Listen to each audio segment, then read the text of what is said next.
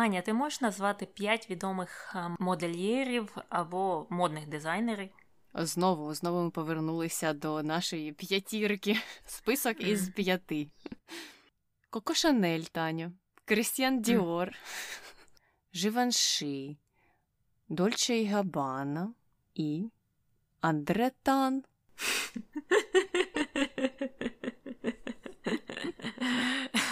Всесвітньо відомий модельєр. Як ти думаєш, чому більшість е, відомих е, модельєрів е, є французами? Ну, це трivія якраз для мене, яка готувалася до випуску про Крістіана Діора, тому що Париж вважався центром моди. А чому Париж став вважатися центром моди? Можливо, туди було легко імпортувати тканини, навіть не знаю. Я також ем, не знаю. Просто так цікаво, як складається історія. І 200 років тому Париж був центром моди, і на теперішній день він таким являється. І чому не Стокгольм? Чи Варшава історія могла би по-іншому скластися, але того не сталося. І більше про французьку моду ми поговоримо у цьому випуску.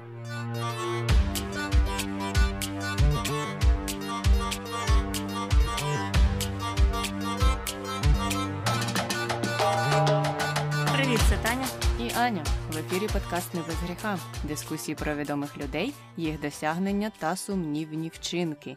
Сьогодні говоримо не про Андре Тана, але про людину, яка може з ним позмагатися в всесвітньому успіху. Говоримо про Крістіана Діора.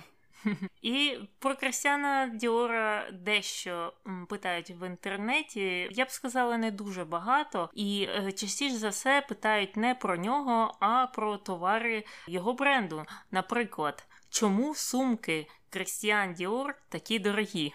Тут е, трошки відповідь буде пов'язана з тим, про що ти говорила. Питають про його бренд, тому що ім'я Крістіан Діор тому що це лейбл, тому що ми живемо в епоху брендів і домінування іменних брендів. Ось тому сумки Крістіан Діори і такі дорогі. Якби їх ніхто не купував, якби ніхто не гнався за тим ім'ям, то вони б і не коштували стільки грошей. Капіталізм, ось що в цьому винне. Ну, Пабло Неруда з тобою погодився. Друге питання: як визначити, чи ти придбав справжній Крістіан Діор? Пошукати туторіал на Ютубі. Я впевнена, що там є десятки таких, і є так само десятки вебсайтів, де фотографії і усілякі способи відрізнити справжню сумку від несправжньої. Там же шов певною ниткою повинен бути зроблений, і лейбл десь там у певному місці приклеєний, і якісь надписи. І ще це все в залежності від року випуску міняється, і це треба теж знати і про це пам'ятати. Так, я бачила декілька таких тюторіалів е, про те, як визначити, чи справжні кросівки Джордан. І, до речі, як твоє ставлення до купування несправжніх люксових товарів? От, наприклад, як тут е, питають, може хтось купив десь там е, у підвалі у когось якусь сумку Крістіан Діор, і тепер хоче визначити, а може, все ж таки вона справжня. Мені здається, у такому випадку краще просто піти у якийсь локальний магазин і купити звичайну сумку, просто ту, яка по стилю тобі підходить, і все. І не ганятися за цими іменними підробками, тому що ми знаємо, де вони виробляються, за яких умов це виробництво існує. Мені просто здається, що, мабуть, е, правильніше піти і купити звичайну сумку і не думати про те, ой. Можливо, хтось помітить, що на цій е, несправжній сумочці є надпис Діор і подумає, що це сумка від Діор. Яка різниця, хто що подумає? Купуйте просто те, що вам подобається, більш-менш якісне, а не якісь паливні речі. Хоча, якщо вам подобаються паливні речі, то на здоров'я можете купувати і їх. Я вам не забороняю. До речі, до цієї теми я читала одну дискусію в інтернеті про кросівки, які випускаються в лімітованих версіях, і через це багато людей не мають змоги її купити якраз через маленьку кількість, а не через те, що вони не хочуть за них платити. І багато людей пишуть, що вони купують ці підробки, тому що їм подобається вигляд тих кросівок, але просто немає можливості купити справжні не через гроші, а через е, відсутність наявності їх. Мені здається, що це ж не найтиповіше пояснення такого явища, правильно? Що в основному підробки існують, тому що є люди, які не готові платити так багато, але їм дуже хочеться придбати саме цю річ. Те, що ти розповідаєш, мені здається, це вже такий трохи виняток, або він просто не так часто трапляється в житті. Тому твою історію мені легше виправдати. Ну, якщо це чесно, людина сказала, що просто мені дуже подобається стиль, я не можу його знайти. І я сама зустрічала людей, які там дуже любили певну річ, і потім ця річ перестала продаватися, і вони не могли знайти її заміну і жалкували, що в свій час вони там не купили колись там три таких речі. Тому мені здається, це легше зрозуміти, звичайно ж.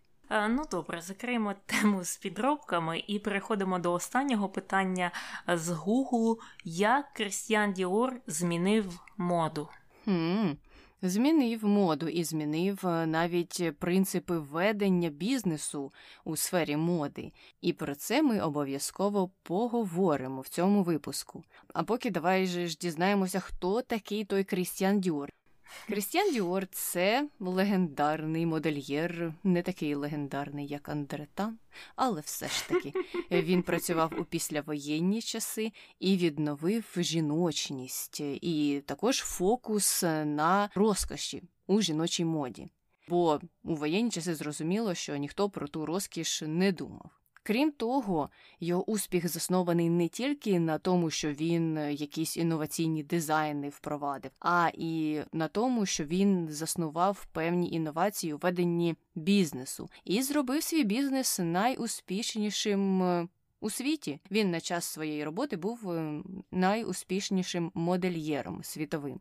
Ну і звичайно ж, тому що він був найуспішнішим модельєром, його дизайни носили і зірки кіно, і зірки балету, і королівські особи. І його компанія працює успішно на сьогоднішній день. Ну а почалося це з малого Крістіана, як завжди, який народився у 1905 році у приморському містечку Гранвіль, що на півночі Франції, і він був другим е, з п'яти дітей у родині Олександра Луїса. Моріса Діора, е, який був власником компанії виробника добрив, і також е, його дружиною була Маделін. І через декілька років вони переїхали до Парижу, і там Крістіан провів всю свою юність. Він з малечку показував зацікавленість у мистецтві, а також архітектурі, але все ж таки батько вплинув на нього і сказав, щоб той вступав до школи політичних наук, щоб розпочати навчання у сфері політології і згодом стати дипломатом. І Діор піддався на цей вплив, почав там навчання. Наскільки я зрозуміла, воно йому йому сподобалося. І він там став захоплюватися анархізмом як е, політичним напрямком і навіть називав себе таким. І також в той час їздив на декілька місяців до Радянського Союзу, щоб вивчити соціально-політичні наслідки комунізму. Я намагалася знайти будь-яку інформацію про те, до яких висновків він прийшов, але нічого не знайшла. Так мені здається, тоді ще рано було визначати соціально-політичні наслідки комунізму, бо він тільки розпочав свій вплив на ті держави, де е, він е, був провідною течією. Тому, якби він приїхав е, у 30-ті роки, можливо, міг би більше дізнатися. Mm-hmm. Однак після закінчення університету Діор вирішив не продовжувати політичну діяльність. Видно, його не зацікавили ті комуністичні течії або анархізм. І він е, відкрив невеличку картинну галерею, до речі, на гроші, які йому дав батько. А батько погодився надати цю фінансову підтримку за умови, що прізвище Діор не з'явиться у назві галереї. Дуже цікаво. Я тобі заплачу 2, 3, 5 мільйонів, скільки хочеш. Тільки не використовуй наше ім'я. Будь ласка, назви цю галерею Веселка або Наталі, тільки не Діор. Е, цікаво, чому невже його батько так зневажливо ставився до мистецтва? Або, можливо, через те, що Кристіан виставляв там картини сучасного мистецтва, наприклад, Пікассо та е, Сальвадора Далі. Його батько був проти цього, начебто він не розумів це мистецтво і казав, що не треба пов'язувати своє ім'я от з цими паблами. Мені здається, що могла б бути така теорія, і в той же час його батько був досить відомим у бізнес-колах. У нього було декілька успішних бізнесів, тому я можу зробити висновок, що можливо галерея не вписувалась у той формат, в якому працював батько, і він е, довгі роки напрацьовував свою репутацію і піклувався про те, щоб ім'я Діор було відомим ось через е, ті і ті і ті речі, ну якими він відповідно займався. А тут якась галерея, яка просто йде в розріз з тією діяльністю. У мене така теорія ще була щодо цієї історії. Але довго ця галерея не проіснувала, тому що уже через 3 чи 4 роки Діор закрив її через саме крах бізнесу батька, і ще через те, що у той же рік померли його мати і старший брат. Ну тобто такий був досить скрутний рік для родини. І, взагалі, батьків бізнес дуже постраждав під час Великої депресії. І тому я і подумала, що це було щось е, глобальніше, ніж якась там місцева фабрика з вироблення добрив, е, або не знаю, якась сільськогосподарська контора іншого типу. Але то були інші часи. Тоді він не хотів пов'язувати своє ім'я з якоюсь там галереєю. А сьогодні подивись на Пінчук Арт. Ну, звичайно, це мені здається. Просто таке відгалудження від основної бізнесової діяльності, і це ж вважається меценатством, і mm-hmm. це приносить тобі більш позитивну славу, ніж якісь там справи, якими ти займаєшся в основний час. Так, ну і після закриття цієї галереї Діор бідкував і через це почав малювати і продавати свої ескізи. І згодом у 35-му році він отримав роботу ілюстратора в журналі Figaro Illustré. І після того його е, найняли асистентом у сфері дизайну Піге.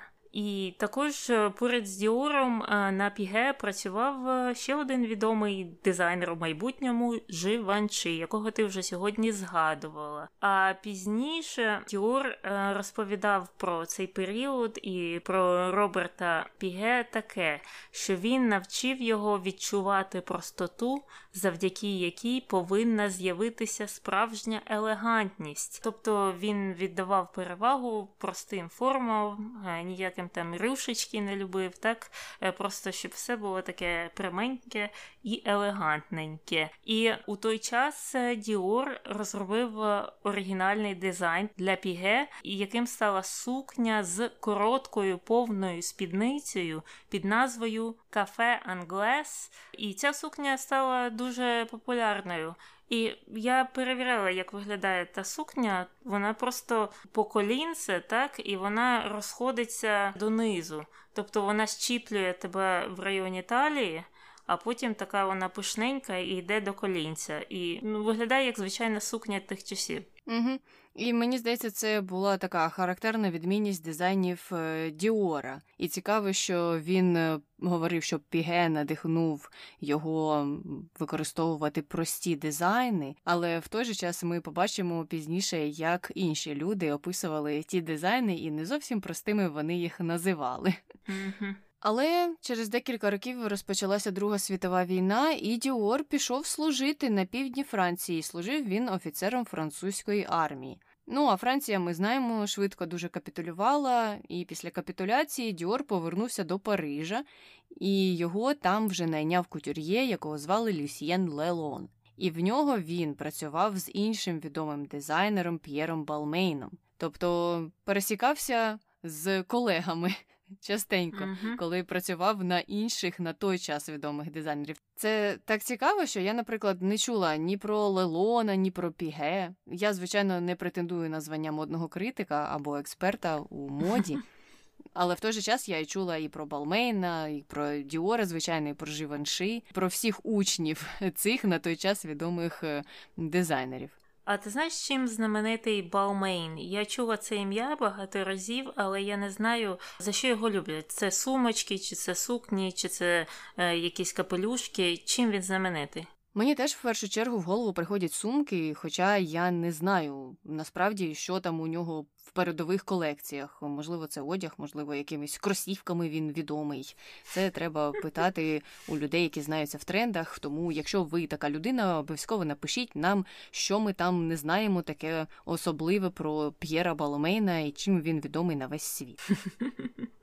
І вже після війни у 1946 році Діор засновує будинок Діора в Парижі за підтримки Марселя Буссака, який був е, бавовняним магнатом, але вважається, що офіційно будинок Діора почав свою роботу у 47-му році, оскільки саме в той рік Діор випустив свою першу колекцію, яка складалася з 90 доробків і була охарактеризована як New Look. І цю фразу придумала редакторка Harper's Bazaar Кармел Сноу. І характерними відмінностями дизайну Діора тоді стала повна спідниця знову ж довжиною до литок, і чітко визначена талія і більший акцент на бюсті, ніж на початку століття. Але в той самий час Діора розкритикували за те, що він використовує дуже багато тканини на пошиття одного плаття, а використовував він аж 18 метрів. В свою чергу Діор вважав, що так і має бути, тому що Париж має швидко оговтатися від наслідків війни і повертатися до безтурботного післявоєнного життя. Цікаво, 18 метрів це багато. Я взагалі не розуміюся на шитті і не знаю, скільки там іде метрів на звичайне плаття чи звичайну спідницю, але 18 метрів навіть мені звучить, що забагато. Мені здається, це було саме через оті повні спідниці, тому що вони були такими об'ємними, і саме на них е, йшла основна частина тканини. Ну тому що зверху там просто топ або якийсь uh топ з довгими рукавами, і там вже ну не можна нарахувати ті 18 метрів. Але так він вважав, що треба шикувати. Війна закінчилася. У мене тут бавовняний магнат є спонсором. Чому б і ні? Ну так, якщо у тебе є безлімітований доступ до бавовни, чого б ні, справді. І, до речі, Діор також був дуже забобонним, і це погіршувалося і погіршувалося з віком. Він вважав, що кожна його колекція мала містити пальто, названо на честь місця його народження Гранвіль. А також на кожному показі принаймні одна модель мала носити жмуток його улюблених квітів конвалій, і він ніколи не починав своє шоу, не проконсультувавшись зі своїм тарологом. І там взагалі з цим терологом було пов'язане все його життя з дитинства. Він по кожній проблемі ходив до тієї жінки і питав, що йому робити, як робити, в яку дату, на який місяць. Ну, всі ці речі, всі ці забобони у нього були стосовно будь-чого. Я собі уявляю що та жінка, мабуть, не могла у відпустку піти. Бо як же покинеш Діора, він же не зможе нічого запланувати. Треба постійно бути з ним і радити йому, що робити. Але досить цікава особливість. Ми ще, мені здається, не стикалися з таким е, героєм, персонажем е, нашого подкасту. Ось е, забобонність така яскрава. І я не перевіряла, але цікаво було б знати, чи на сьогоднішній день конвалії якось проявляються у показах будинку Діор, чи про це вже вирішили забути і відмовитися від цієї традиції. Ну можливо, у нового голови дому моди Діор є якісь інші забобони. Може, то вже не конвалії, а якісь ромашки, чи він там якусь кісточку з курки прив'язує до ноги е, моделі. Знаєш знаєш, бувають різні забобони, і так конвалі звучить як не найгірше. Угу. Ну і тим паче, що її можна інкорпорувати нормально у сам процес показу моди. Ну, квіти і квіти. Добре. Ніяких е, підозр вони і не викликають. А уявляєш, якщо б у нього був якийсь інший забобон, що треба піти у ліс е, у північ і вбити якогось ведмедя і обскубати його праве вухо, а потім обрізати те вухо і там причепити до чогось, а потім вивести це на показ і е, так далі. і так далі. От як би цікаво це виглядало. Або якщо б е, йому треба було, щоб, наприклад, там моделі три рази перекрутилися навколо себе перед е, виходом, або навпаки на тій точці фінальній, теж було б дуже mm-hmm. цікаво.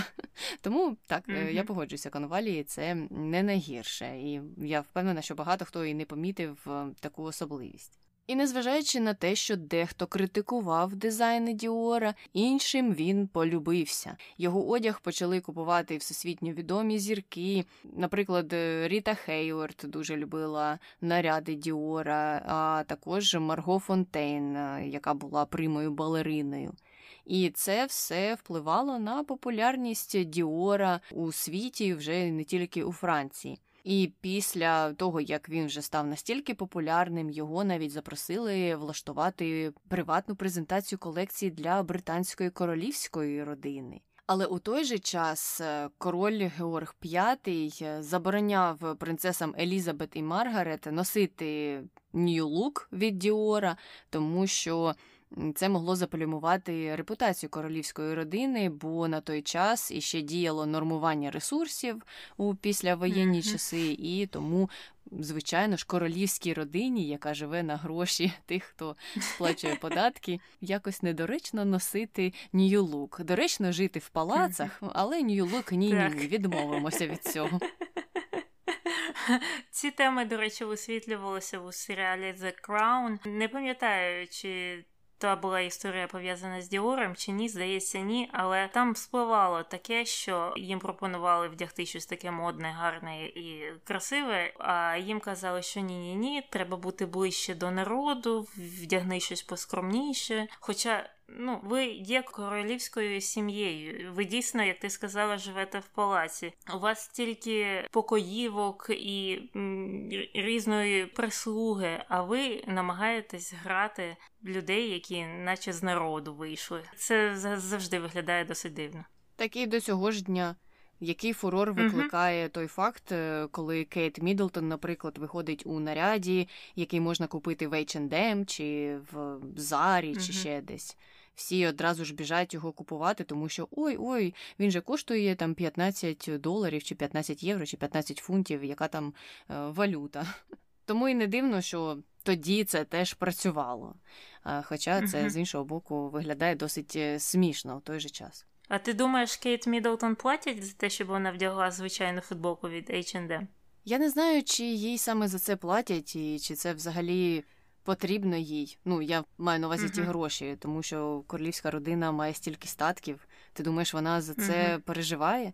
Щоб їй заплатили. Ну скільки? Скільки їй H&M міг би заплатити за те, щоб вона одяглася у цю футболку? Ну, я не знаю, які у неї плани. А може таке будь що Кейт та Вільям теж захочуть е, відокремитися від королівської сім'ї, і їм треба накопичити своїх статків, щоб потім там жити десь у Сполучених Штатах чи Австралії, чи де вони захочуть жити. Це така теорія змови. Це теорія змови, вірогідність е, якої 0,0000 один відсотка. Я не думаю, що її так просто відпустять, як е, Меган та Гаррі. Е, мабуть, мабуть. Але давай повертатися до Кристіана Діора. Вже у 48-му році Діор відкрив магазин прет-а-порте на розі 5-ї авеню та 57-ї вулиці в Нью-Йорку. І це був перший дизайнерський магазин такого типу. І також у цьому році Діор випускає перший парфум бренду Діор під назвою Міс Діор. І також він стає першим кутюр'є, який організовує ліцензійне виробництво своїх дизайнів, тобто він дозволяє виробляти продукцію свого дизайну за роялтіс. Якщо я правильно розумію, що він продає своє ім'я іншим виробництвам, як це, наприклад, зробила Коко Шанель, коли вона продала ім'я на Шанель е, номер 5 тим братам, які випускали за неї парфуми, або як робить Дональд Трамп, е, коли він продає ім'я е, для готелів. Я правильно розумію? Так, е, але у випадку з Діором це було більш глобально. Ну, не знаю, звичайно, не порівнюю з Дональдом Трампом, там нема ні кінця, ні краю продажам е, його ім'я. Але щодо порівняння Діор і Шанель, то у випадку з Діором було набагато більше історій з продажу ліцензії на використання його імені, тому що він дуже піклувався про завершеність образу, і він розумів, що так, я створив сукні, нью лук, але ж до сукні мені ще треба якісь туфлі, якісь рукавички, капелюх, ем, можливо, парасолька. Ну що там ще захоче та леді. І тому він став дозволяти використовувати своє ім'я іншим виробникам, які виготовляли аксесуари, взуття, будь-що чим могли зацікавитися жінки, і так само парфумерію, наприклад. І це допомогло йому популяризувати свій бренд у світі. І на відміну від Коко Шанель, яка тільки дала ліцензію на використання свого ім'я у парфумах, Діор дозволяв це робити у багатьох сферах. А ти не знаєш, як вони контролюють якість? Я не знаю, як на сьогоднішній день, на той час, коли він розпочав все це робити, я читала, що для нього було важливим, щоб ці виробники вважалися люксовими, щоб це був теж люксовий uh-huh. сегмент е, тих панчох, чи того хутра, чи краваток, чи будь-чого. Тобто, це був не просто якийсь е, майстер у маленькому містечку, про якого ніхто не знає. Там е, якість насправді дуже серйозно контролювалася. Але uh-huh. як зараз, я не знаю. Тобто ти кажеш, що Житомирська фабрика по виробництву панчох е, не може випускати панчохи під брендом Крістіан Діор? Я вважаю, що бренду Крістіан Діор до Житомирської фабрики панчох дуже дуже далеко. Я погоджуюся. Та фабрика робить чудові панчохи. Повертаємося знову від Житомира до Крістіана Діора. У 55-му році е, він бере собі помічники Ів Сен Лорана, ще одного відомого на сьогоднішній день модельєра-дизайнера. І тоді ж він зустрічається з його матір'ю і каже їй, що він обрав Сен Лорана на роль свого наступника. Мати Сен Лорана тоді здивувалася, чого це він зараз обирає того наступника, бо йому ж все-таки всього 52 роки. Е, він ще молодий чоловік. Але незабаром після зустрічі з цією матір'ю Сен Лорана у 57-му році Крістіан Діор помер від серцевого нападу, коли він там поїхав на якийсь спа-курорт. І багато людей відвідало його похорони, і там були і його багаті клієнти, і також навіть герцогиня Вінсорська. І так е, в кінці кінців художнім керівником лейбу призначили Ів Сен Лорана, якого він сам і обрав. І є декілька теорій про те, як він помер і що з ним сталося. І за даними Design Museum, Діор помер від серцевого нападу, поперхнувшись риб'ячою кісткою. Але згідно з іншим джерелом, Paris Match, Діор помер від серцевого нападу під час гри в карти. А третє джерело це книга Алексіс Спогади барона де Реде. Діор помер від серцевого нападу, пов'язаного з виснажливим статевим актом. Так цікаво, звідки вони все це беруть, не знаю. Не знаю. Люди просто не можуть повірити. Напевно, що людина може просто так сидіти, пить каву і померти від серцевого нападу. Або от люди у вісні так помирають. Навіщо придумувати різні теорії? Не знаю. Насправді цікаво. Я нещодавно передивлялася серіал Silicon Valley, і там е, теж був епізод про те, як е, померла відома людина в кругах Кремнієвої долини, і всім вже було цікаво, як як вона померла. І вони розпитували у людини, яка знала про цю історію, і вона довго розказувала: ну, він був на сафарі. Так що, що, на нього напала якась дика тварина? Та ні, ні, він там жив у наметі і у те селище прийшов гіпопотам. То що його, гіпопотам затоптав? Та ні, ні, гіпопотам не затоптав, він просто всіх налякав, і гід в тому селищі взяв рушницю і вистрелив. То що, куля відрикошетила і вистрілила в нього? Ні, ні, він просто злякався і почав бігти. І що потім його гіпопотам затоптав? Ні, вони з гіпопотамом розбіглися в інші сторони. Просто він ніколи не бігав. І ось помер. Тому мені здається, найвірогіднішою теорією є найтривіальніша. І я схиляюся до простого серцевого нападу, не знаю під час чого, але навряд чи під час виснажливого статевого акту. Так, і щодо його приватного життя, е, ми забули про це розказати, бо про це мало відомо. Він ніколи не був жонатим, і сучасні біографи сходяться на тому, що він був геєм. Це все, що ми про це знаємо. Ми не знаємо, хто його були друзі, хто були його хлопці, дівчата. Про це нічого не відомо майже. Ну і е, після його смерті в 59-му році СРСР зняла заборону на покази мод в радянському Союзі, і туди вперше приїхали з показом Діор. І е, там пройшов цей показ. Там були запрошені багато людей з номенклатури, звісно. А самі моделі потім вийшли в своєму е, одязі від Діор погуляти по вулицям Москви, і таким чином дуже заінтригували місцеве населення Москви, москвичів. І е, є фотографії з цієї події, як вони там ходять у таких е, досить дивних для радянського союзу пальтах. Вони такі великі, дуже якісь такі надуті, яскравих кольорів, і люди на них дивляться як на інопланетян. Так, я бачила ці фото, і там дуже-дуже виразні емоції. Обов'язково підіть, подивіться, якщо ви ще не бачили, тому що люди просто не знали, як реагувати. Що це таке? Ну а ми завершили основну частину нашої розмови про Крістіана Діора, і тепер можемо переходити до контроверсій. Поговоримо про першу, яка пов'язана з дизайном для нацистів. Знайома історія.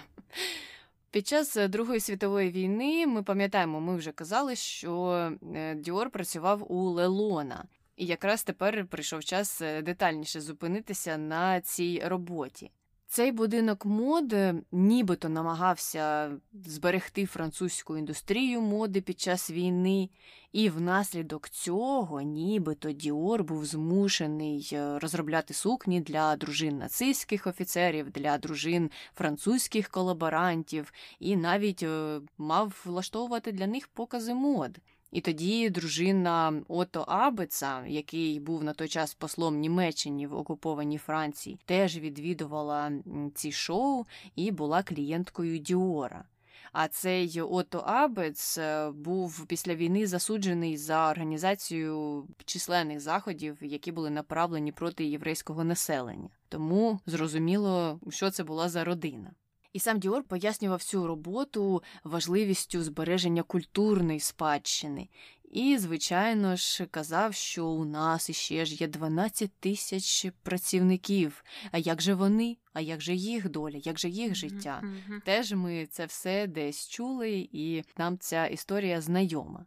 І коли Франція була окупована, зі сторони Німеччини була така установка, що треба просто знищити місцевий бізнес е, і поставити все своє на місцях. Ну і звичайно, щоб наше все процвітало. І тому Діор і Лелон знали, що німці заздрили іміджу французької моди у світі, і вони хотіли перенести цей центр моди із Парижу до Берліна або до Відня.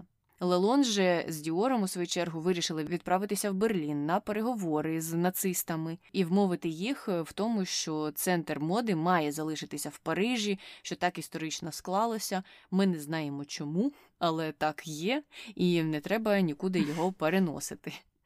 Е, німці, в свою чергу, погодилися на подив Лелона і Діора, але вони поставили умову, що французькі вироби більше не можна експортувати, їх не можна фотографувати. І саме через це, за словами Діора самого, продаж речей нацистам і колабораціоністам став неминучим, тому що не могли ці речі продавати будь-де в інших країнах. І в той же час ті будинки моди, які чинили спротив нацистам, були закриті або просто знищені. Ось так е, пояснював Діор це рішення будинку мод Лелона співпрацювати з нацистами. Ну, це як і випадку з Коко Шанель. Е, про це все забули. Ну, закрили очі на цю історію. Якщо по сьогодення всі полюбляють е, цей бренд, і бренд Коко Шанель, і інші, е, які теж були якось пов'язані з нацистською Германією або з її колаборантами. І цікавим є те, що ці очі закрилися дуже швидко після війни. Окей, одне діло це там у 2020 році, так вже скільки років пройшло після тої війни. Звісно, що бренд вже міг себе до цього часу реабілітувати. Але тут е, буквально через кілька років так було все знову відчинено, процвітало, продавалося всюди.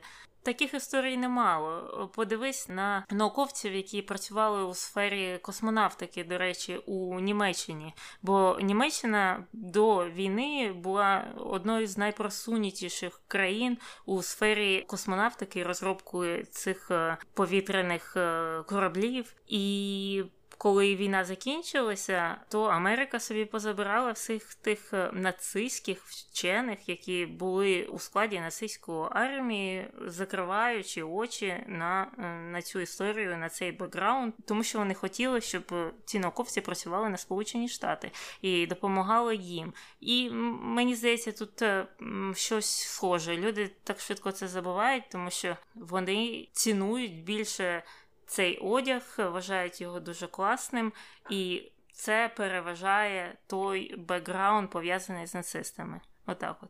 Звичайно, і тому це контроверсія, тому це щось неоднозначне, бо mm-hmm. у самого бренда є пояснення, і вони розказують всі ці сльозливі історії про 12 тисяч працівників, про те, що нам треба було ж зберегти високу моду. Ви ж усі не хотіли, щоб мода перемістилася в Берлін.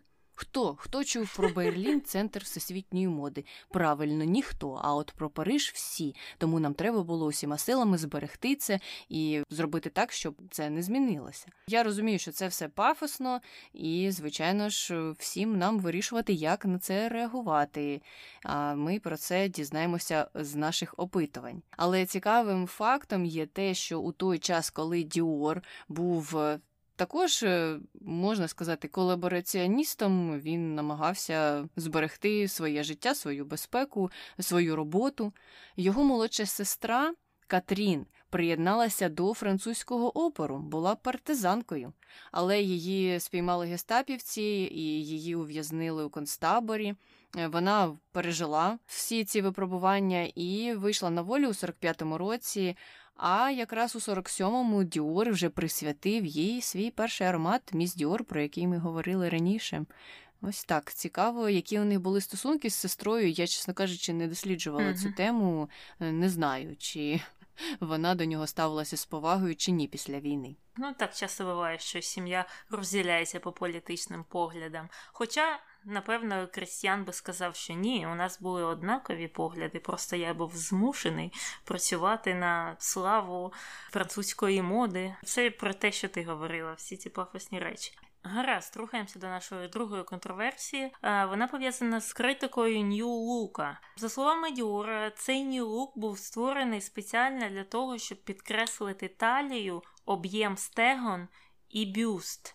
І на початку 50-х цей образ е, дуже сильно зайшов, і особливо він був позитивно сприйнятий на заході, тому що тоді вважалося, що жінки вже от після війни повинні повернутися е, додому до ролі домогосподарок, і, начебто, цей образ New Look підходив якось дуже сильно під роль домогосподарки. Хоча я цього не бачу. Тобто я розумію це, бо ми всі бачили, мабуть, фільми та фотографії з 50-х, особливо з американських 50-х, там, де дійсно ці жіночки тут е, в таких платячках, в цих е, широких е, таких спідницях, у платях з широкими спідницями, з чіпленою талією. Мені ці сукні подобаються, але я не можу сказати, що вдягати це для того, щоб бути домогосподаркою, це комфортно. Я не розумію зв'язку. А зв'язок був е, не в тому, комфортно тій домогосподарці чи ні, Таня. Зв'язок був е, у тому, що треба було зробити акцент на її жіночності. Вона ж мати, вона ж дружина, вона ж домогосподарка mm-hmm. і ніщо більше. Тому дивимося на талію, на широкі стегна і на. Бюст, який теж виділяється. Ось тобі і створюється об'єктивізація жінки, і жінки, яка претендує на роль матері, чи що там кажуть, е, про тих жінок, у яких е, стегна є, і бюст є, і тонка талія. Є ж стереотипи про те, які там повинні бути параметри для того, щоб стати ідеальною матір'ю. І на це досить критично зреагували ті, хто підтримував другу хвилю фемінізму, яка якраз розпочалася в 60-ті, і цей образ New Look почали критикувати, тому що він е, був саме демонстрацією такої об'єктивізації жінки, і нічого крім бюсту, стегон Італії в ній нібито не бачили. І активісти навіть влаштовували uh-huh. акції, де просили спалити продукцію Діора. Але знову ж таки, моє ставлення до акцій, де хтось щось просить спалити, те, що вже хтось інший купив, зрозуміли, якщо ви слухали наші минулі випуски.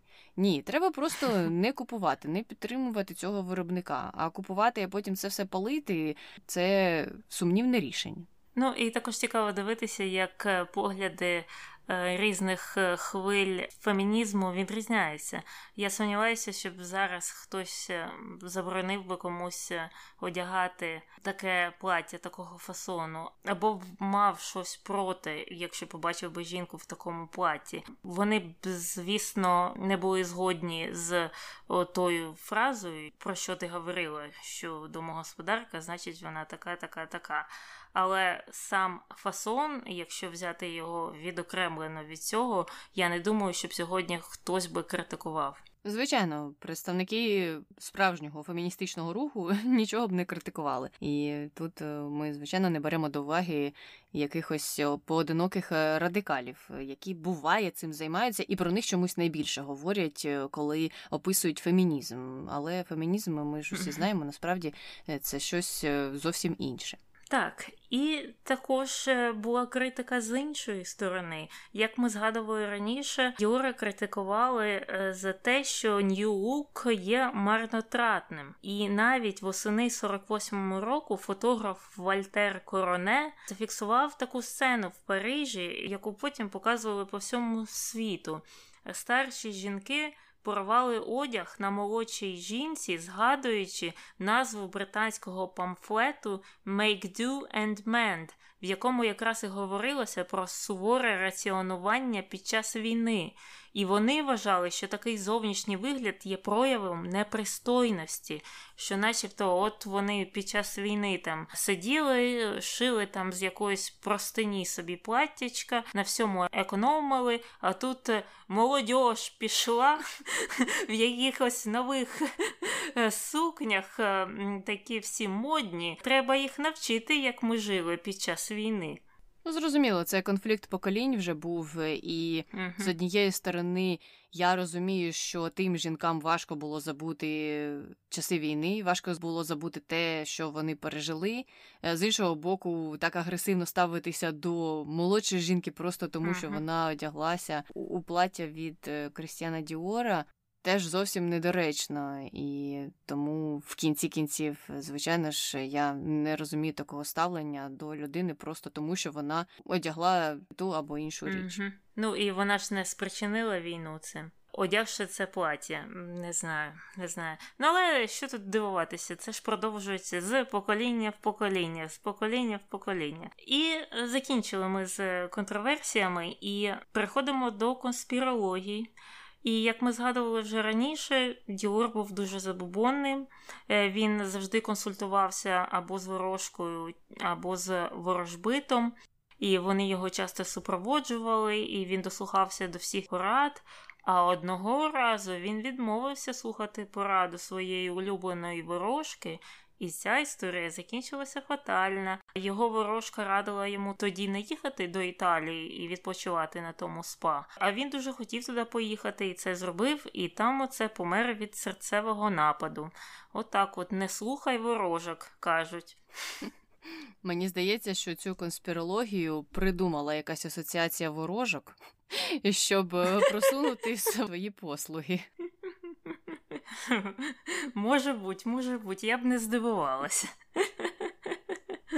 Ну і крім е, ворожок, він також дуже вірив у нумерологію. Особливо він любив цифри 13 та 8, і саме тому його лейбл був офіційно створений 8 жовтня 46-го року. Але чи це є справжня дата створення цього лейблу? Ні, тому що це все ж начебто. Начебто 13,8 були його улюбленими цифрами, і тому, начебто, він створив е, свій лейбл 8 жовтня. Але ж насправді то лейбл був створений 16 грудня. І я не знаю, 13 і 8 можна там додавати, множити, ділити. Може, після цього і якось ми дістанемося до числа 16. Але так зразу в очі не кидається. Як це можна е, зробити? І тому можна зробити висновок, що це теж конспірологічна теорія, яка не підтвердилася. Ну і ми закінчили з Кристіаном Діором на сьогодні, і переходимо до коментарів е, про нашу минулу героїню Валентину Терешкову.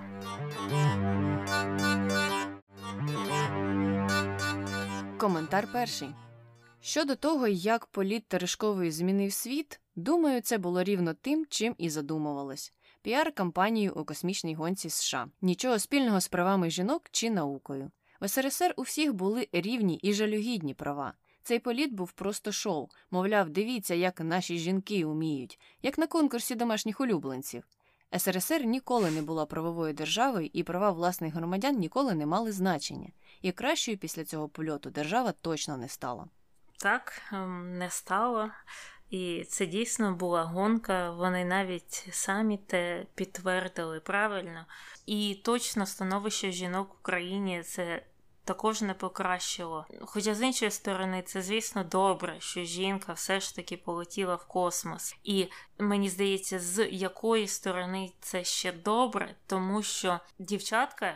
Е, маленькі, які за цим спостерігали, як в СРСР та е, по всьому світі, навіть у США, вони на це подивилися, що ось жінка там теж може летіти у космос, і, можливо, стали більше цікавитися е, наукою, фізикою, хімією, іншими, наприклад, роботою льотчиці. І історії показують, що цей політ дійсно справив враження на дітей того часу. І це, мабуть, для мене чи не єдиний плюс. Я погоджуюся, я теж читала про те, що з точки зору популяризації науки серед жінок цей польот е, багато чого змінив, і так само з точки зору того, як в США, наприклад, відреагували, бо вони ж теж е, намагалися швидше, швидше, швидше запустити жінку у космос після цього. Ну і відповідно, чим більше країн на це реагує, тим е, краще для жінок, для їх репрезентації. Отже, звичайно, це великий плюс.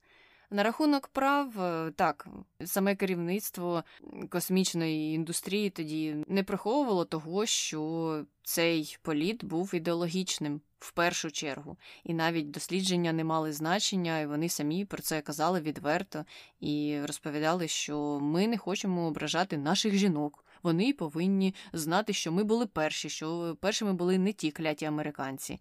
Ось е, саме тому ми і вирішили послати першу жінку в космос. А до речі, щодо наших дискусій про необхідність е, льотної практики, коментар другий. В СРСР не потрібна була льотна практика, щоб полетіти в космос, тому що в них тоді все було автоматизовано настільки, що в космос запускали тварин.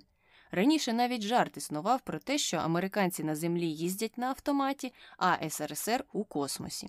Я такого ніколи не чула, такого жарту також, але я передивлялася, знаєш, що як вони запускають е, сучасних космонавтів на е, Союзі, ну в цій е, капсулі Союз, чи як вона там називається, і є відео.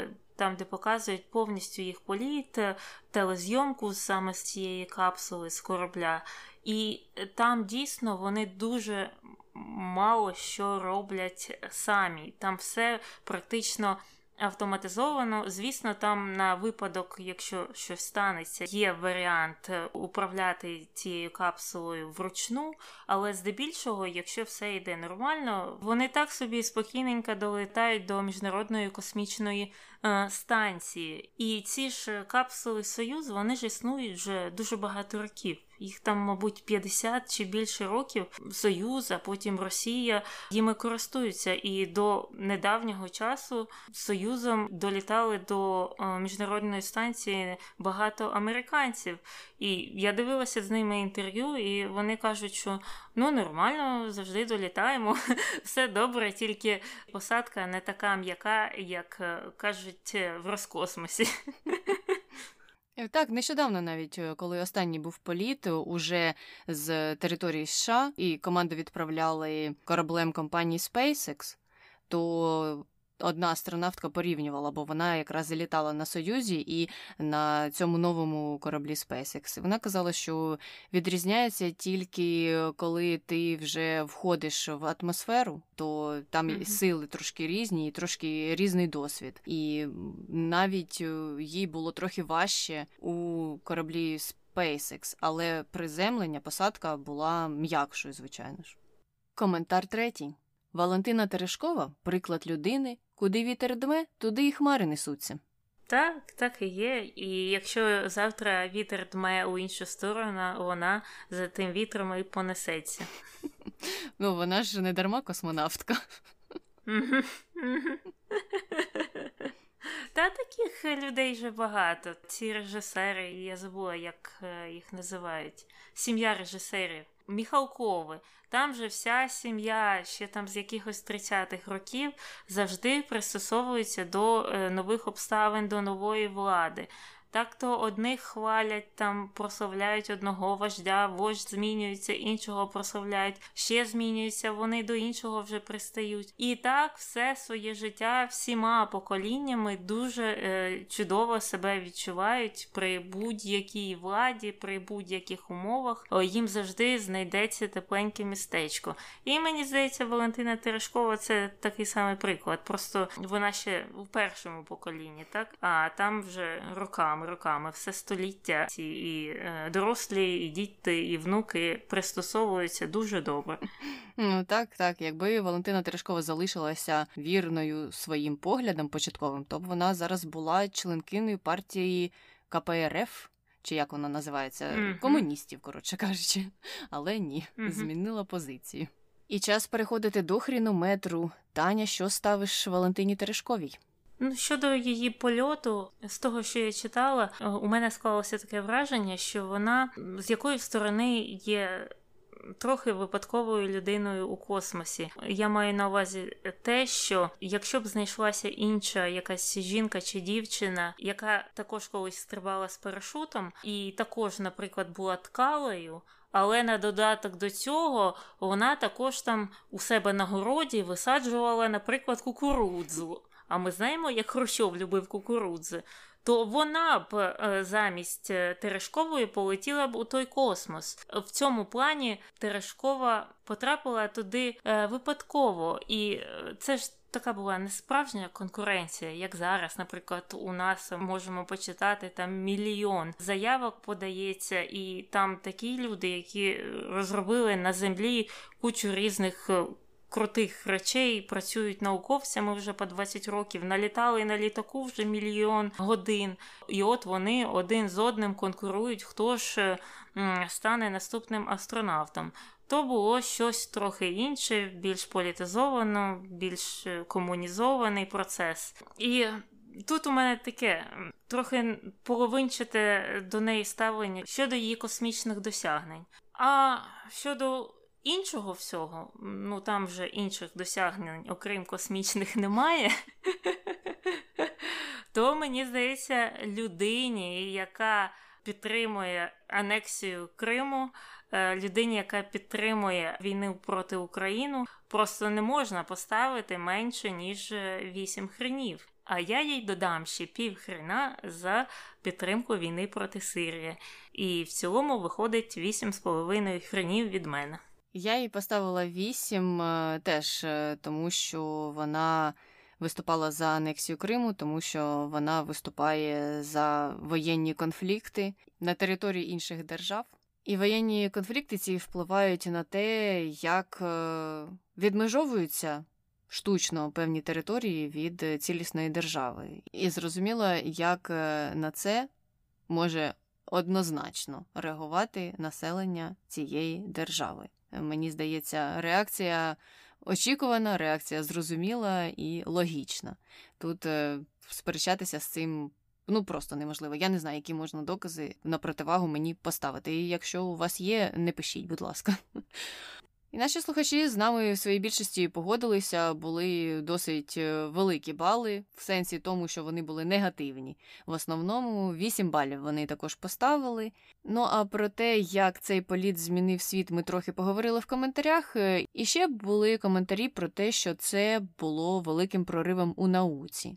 Ну, стосовно цього, мені хочеться сподіватися, що те, що Валентина їла картоплю, цибулю і запивала комисом, ніяк не повпливало на ті наукові дослідження, які хотіли зробити науковці на землі, і за які вона відповідала. Ну, а на запитання, чи варто перейменовувати вулиці, названі в честь Терешкової на інші назви, на інші вулиці, 62% е, висловились, що так варто, а 38% сказали, що ні. Ось так. Угу. Ну, я згодна з більшістю. Мені здається, що все-таки варто їх е, замінити на щось інше. У нас є багато своїх героїв, і завжди знайдеться. На честь кого можна перейменувати будь-яку вулицю. А на цьому ми закінчили цей подкаст. Е, пишіть нам, голосуйте на інстаграмі, залишайте відгуки на Apple Podcast, а ми будемо прощатися. З вами була Таня і Аня. Почуємося. Бувай! Да, у нас з французькими іменами і назвами завжди гарні стосунки. Ну, ну хай так буде, хай так буде. У СРСР? У СРСР, ха-ха-ха.